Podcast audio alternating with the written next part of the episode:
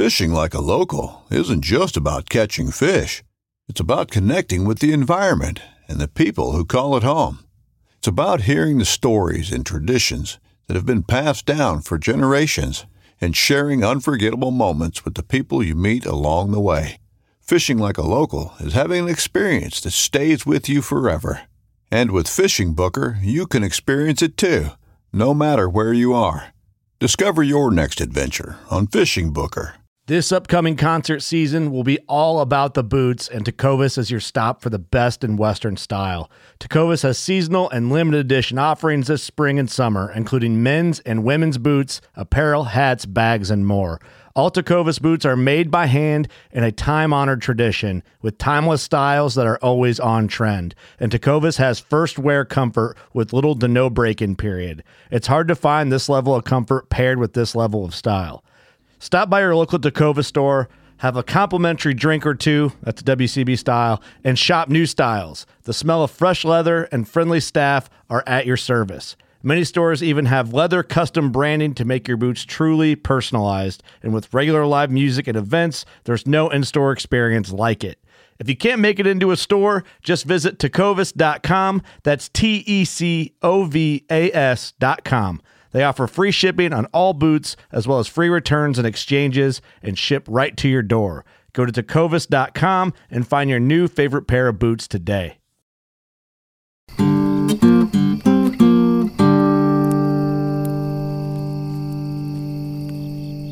The pursuit for food has taken us into the wilderness, across rivers, and atop mountains. These journeys have connected us to the wild. It is this connection that allows us to experience the wild places this world has to offer and search for both wild game and adventure. This is my adventure for food. So it was a couple of months ago when Justin reached out to me and said, Hey, there are these second draw sea tag opportunities in Colorado. We should take a look at them uh, kind of late in the game for Colorado tags, uh, but you know they could be they could be good. At least if anything else fails, it would be a good trip out to Colorado. Uh, not only hang out with Justin, but to get some more hunting time in. Uh, so I took advantage of them. They ended up being antlerless plains deer tags, so kind of out east in the prairie of Colorado. Uh, booked my flights, got everything together, and ended up coming out here. So didn't really know a whole lot about the area or what we were getting into. Justin did some scouting out there, found some good areas, but a lot of it was basically e scouting and finding out where the public land would be. And we were just gonna drive up there and walk onto the public land and see what happens. So the the first day was a Friday. We went out there pretty early and walked around a couple areas. Didn't see any deer. Saw a lot of sign. Saw a couple of coyotes and uh, some some antelope too, which is cool. Uh, but no deer, so left that day without seeing anything. But did find another spot which had a spring at the top of it and some running water through it. Which it's pretty dry out here right now, so it was actually some of the only running water around that we had found. So we decided to come back in a couple days, and that was going to be our area to check out. So Sunday comes around. Uh, I did not account for daylight savings time, so uh, instead of waking up three hours before sunrise, we woke up two hours before sunrise, and then had to take the two-hour drive out there. So that was my bad. It was a little uh, disheartening that maybe we were already off to a bad start, but nevertheless, we got out there, and it was the it was public land, but it was gated, so we had to take the gate across, drive on, and as we're driving down the road, see a car come up behind us, and this guy pulls alongside, and he's the ranch manager for the ranch surrounding the land around this public land. And uh, he just kind of tells us where to go, where not to go. Uh, some of the trails may look like they're still on the public land, but they're actually on the private land. Uh, he also made it a point to mention that there are no deer back there. Uh, but as we, we kind of warmed up to him, and he warmed up to us, and then eventually said, "Yeah, yeah, I've seen a few deer back there, and you know what? You guys can you guys can go up to the top of the ridge and you guys can hunt that whole ridge. I'm okay with that. So that's what we did. We drove in, got our stuff together. It was maybe 45 minutes after sunrise. Uh, still pretty pretty cool, but warming up quickly. And we walked in towards these bluffs and then up the bluffs. and hadn't seen anything up till that point. So we were scanning the bluffs the entire walk. Nothing popped out, and when we got to the top, started walking uh, into the wind so that you know our scent would be hidden a little bit. And I was just scanning the horizon and saw these two little ears poking up.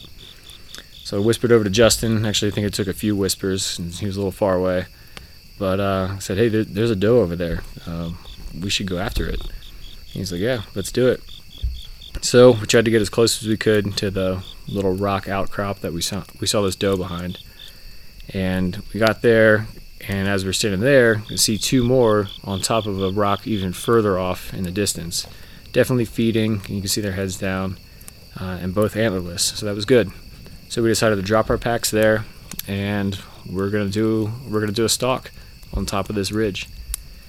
And there's a little little tiny bush. I think it was we decided on a cedar, but it was maybe four feet tall. That was uh, about 30 yards off to our left. So we walk over to that to try and keep our cover so that these deer don't see us. And we're just standing there. And we're about 280, I think 285 yards from the deer that we're currently looking at uh, too far of a shot for me that I'm comfortable taking. Justin could take that shot, but we really, we really both want to come away with uh, a deer this day. So we're standing by this tree, and all of a sudden, out of the corner of my eye, I see this fairly large shape moving towards me, maybe about 100 yards off to my right, my one o'clock if we're using the clock.